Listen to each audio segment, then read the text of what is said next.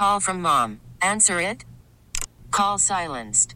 Instacart knows nothing gets between you and the game. That's why they make ordering from your couch easy. Stock up today and get all your groceries for the week delivered in as fast as 30 minutes without missing a minute of the game. You have 47 new voicemails. Download the app to get free delivery on your first three orders while supplies last. Minimum $10 per order. Additional terms apply. T-Mobile has invested billions to light up America's largest 5G network from big cities to small towns, including right here in yours. And great coverage is just the beginning. Right now, families and small businesses can save up to 20% versus AT&T and Verizon when they switch. Visit your local T-Mobile store today.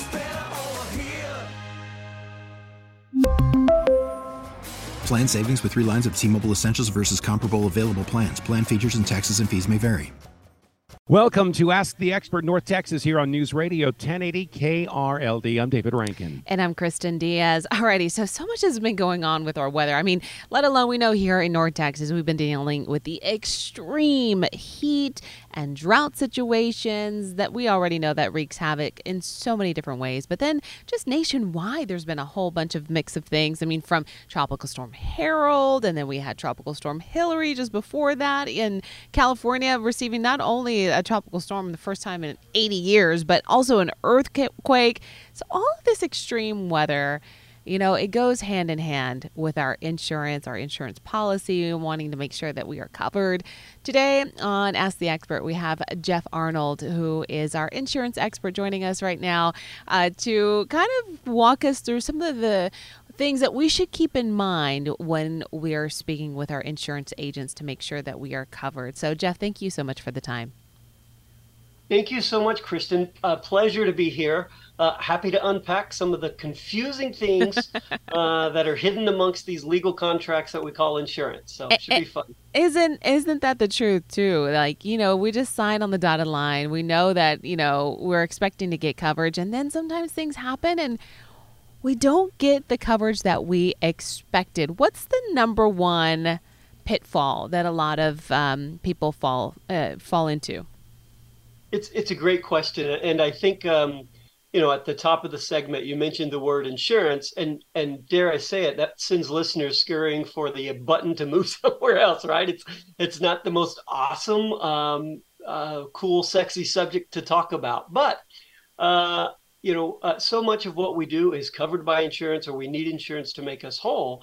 So, with respect to your question about what what's the the number one things that most people do or don't do when it comes to it, I would say from the from the top 30,000 foot level, it's this that the number one mistake consumers make is to presume, assume, or believe that all policies are created equal, um, that it's just about how cheap you could get it. Because I would submit to your listeners that in no other industry is that true, right? Um, if you were to uh, pay $15,000 for a car, it's definitely going to be worth less or operate different than a $50,000 car. The same for your house, or if your partner takes you out to a fast food meal, it's going to cost much less than a nice steak dinner, right? The same is true in insurance. We've just all been conditioned to believe that it's about price. So, the number one thing for your listeners to, to take away is um, uh, caveat emptor, right? Buyer beware. Really understand what you're buying. And instead, maybe of asking, how cheap can you get this? Ask the question, tell me what's not covered. Because what's not covered or in our industry, what we say what's excluded is where the, the anger uh, rises up at claims time. Exactly. And, and for example, you live in an area that might not be close to the ocean or near a big waterway and you have flooding, you might not have a flood insurance rider on your homeowner's insurance. Absolutely true, right? So several things are not included and I, am trying not to use industry words because I don't want to. I, I want to keep people engaged. Uh, we call those endorsements, and so you would add that coverage onto your policy. And of course, most people don't because of the expense. But a uh, falsely assuming that I, I, just need home insurance and it should have all this. Um, it doesn't. That's why it takes a little bit of time to uh, understand it. And, and even if you don't want to understand it, again, just change the conversation to how much or how cheap to tell me what's not covered and what else is offered, and then make the decision based upon your own checkbook. You know, so many insurance uh, companies are actually leaving states. They things have just gotten uh, just way out of cost for them to continue to give coverage to certain people. Like uh, Florida has been a big problem child for a lot of you know agencies. As a whole, what is the industry experiencing right now with being able to handle some of these extreme weather incidences and the coverage that follows? It's absolutely a challenge for the industry, right? So if you think of in terms of my beloved industry, insurance, right?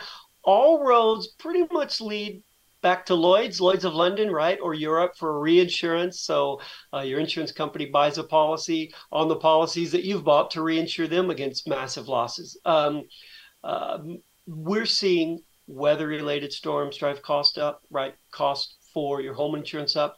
And then, of course, there's everything. I mean, the cost of wood, the cost of concrete, the cost of labor, that continually goes up.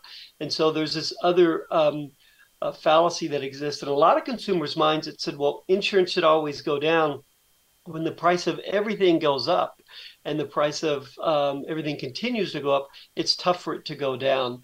Um, the industry as a whole is uh, is a very conservative and uh, well funded and financed industry, but of course it's having challenges too with all the the extreme weather that you mentioned. We're going through it right now. Insurance agents are they in the business of helping the consumers are they just in the business of selling as much as possible? And the terms get so convoluted for most people they don't necessarily understand so they start to make mistakes. It's a combination of all the above right? So think of every stereotypical insurance joke you've ever heard and we all nod in agreement right? There's some validity to that.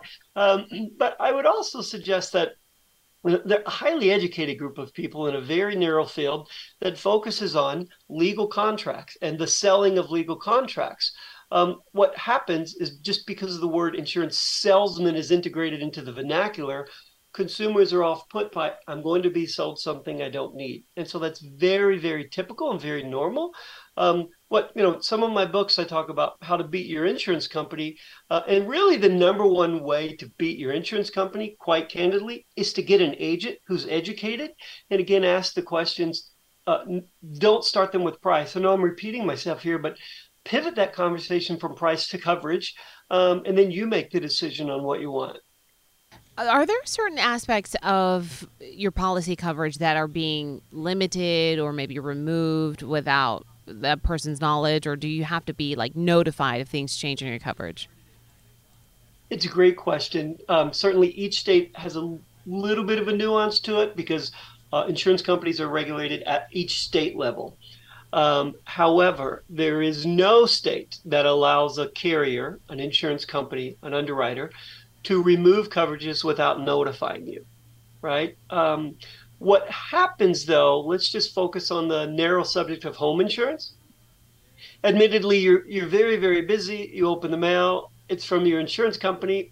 Not going to be the first thing you open, right? Especially if it's a renewal. Uh, but tucked among the page two or three would say, This policy has been changed as follows. Read carefully uh, n- none of us read carefully, and we find those things out at claims time, which is uh, very, very unfortunate. It's a black eye on the industry that I love so much. But uh, no, they cannot remove, reduce, extract coverage from your policy without notifying you. Wall Street Journal came out with an article today talking about the fact that homeowners are basically taking a very large gamble because the cost of homeownership is going our cost of home insurance is going so high that they're saying, I'm just not going to get home insurance. What's the danger? What are real dangers in that? Yeah, I think um, uh, a great article, by the way. Uh, a friend of mine uh, co- authored that, it uh, or, or was a contributor to it. Uh, twelve percent of the U.S. population is uninsured on their home or their dwelling right? I'm not. You realize, of course, if you have a mortgage or uh, you're paying on it, the the lender's going to require you to have it, or they're going to force their own coverage, which is way more expensive and, and much less coverage than than you need. But um, the the alternatives to getting a regular home insurance policy are, are a few.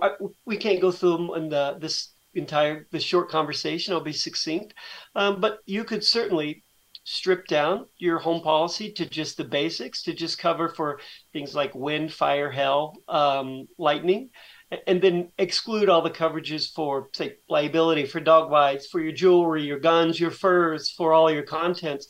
And that would be a way to save money. But then again, everyone wants to insure most. If you were to turn your house upside down and shake it out, everybody really wants to insure that stuff more than the house if something happens, right? They want the house covered, but they want all their belongings, their goods, their contents insured as well. Now, we talk about not having insurance at all, but even when you have insurance, sometimes you feel like you don't have insurance at all because it, you're afraid of the penalty that you might accept by putting in a claim. Can we talk about that? Absolutely. And so you remember you you are always uh, as a policyholder you have the right to file a claim or not to file a claim, and to ask right an agent or your company does this make sense? Um, as a general rule, we would say this. Um, it, you know, if it's just a little bit over your deductible, do not file it. Do not file these nuisance claims because now when you go to sell, your home, we'll talk about home insurance again now, that's on your record as a claim, especially if that's a water claim or something else that's very small. Probably, probably don't want that on there. Um, another important thing to save money, and it dovetails into this claim question you're talking about, is uh, gone are the days of a $500 deductible on your home policy. Just stop that now, right? So get mentally prepared for a $2,500 or $5,000 deductible for two reasons premium reduction, cost savings for you, um, removing the temptation for you to file an $1,000 or a $1,500 claim that's going to penalize you later. And so those are some really good key takeaways to A, get some instant premium savings, B, um, just to use the home insurance policy for what it was written for and designed for. Catastrophic, catastrophic losses uh, to your most important asset. It wasn't meant to be a maintenance platform. You talked about shaking your house upside down and all the stuff that you have inside of it. If you're a renter, you don't own the building, and you might not think that renter's insurance is that important, but all that stuff that you're shaking out will have to go on the ground as well. Talk to me about the importance of renter's insurance. It's a very valid point. Thank you, and a lot of people don't don't think about this. But uh, rent, renter's insurance is usually very inexpensive, right? I can give you a national scale from eight to twenty five dollars a month, right? So not not very expensive. Um, and the majority reason people buy renter's insurance is, of course, for the stuff, the contents. You tip up your apartment upside down, what comes out is that. Um, but also, um, you'd be amazed at the amount of liability claims on renter's insurance. What happens? Someone comes to your apartment, your place, they slip and fall on the stairs. They're not just suing your landlord, they're suing you too. And so without liability, you have a no defense. And so it's, it's a very important part of renter's insurance um, that people don't think about um, until you know someone does sue them for a dog bite or a slip and fall. It's also really interesting too how I was going through this recently. A lot of these landlords are covering the renter's insurance per, you know, uh, per the tenant. It's like, hey, we're throwing this already in there. You're covered, but if you want your own renter's insurance, then you can do that as well. Is there a difference? Should you get your own versus just using what the landlord is covering for you?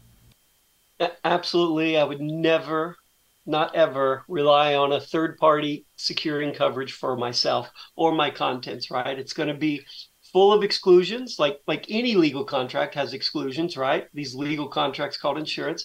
Um, and there's certainly probably going to be uh, highly weighted to exclude all electronics laptops ipads phones probably none of that's covered. No jewelry guns furs probably you know maybe $100 coverage. Very very limited again depending on the state and then if you're not the named insured, the company doesn't really have to defend you. There's no first right of defense, right? If you're if you're a tertiary, we call that a tertiary party. Again, so many legal terms come into play because these are legal contracts. There's primary, secondary, and tertiary um, defendants. You, you people they would defend you would be third in line. Uh, it's not it's not sexy, but it's fun to unpack it and learn about it. and it, you know what? And it's it's an opportunity for people to listen on a conversation that sometimes they don't uh, necessarily have the opportunity to have themselves. So, Jeff, you don't want to hear it either. Yeah, well, they need to. It's good information. Jeff, thank you so much for your time. That is Jeff Arnold on today's Ask the Expert.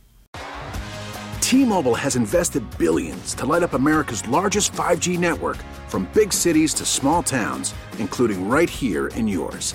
And great coverage is just the beginning. Right now, families and small businesses can save up to 20% versus AT&T and Verizon when they switch. Visit your local T-Mobile store today.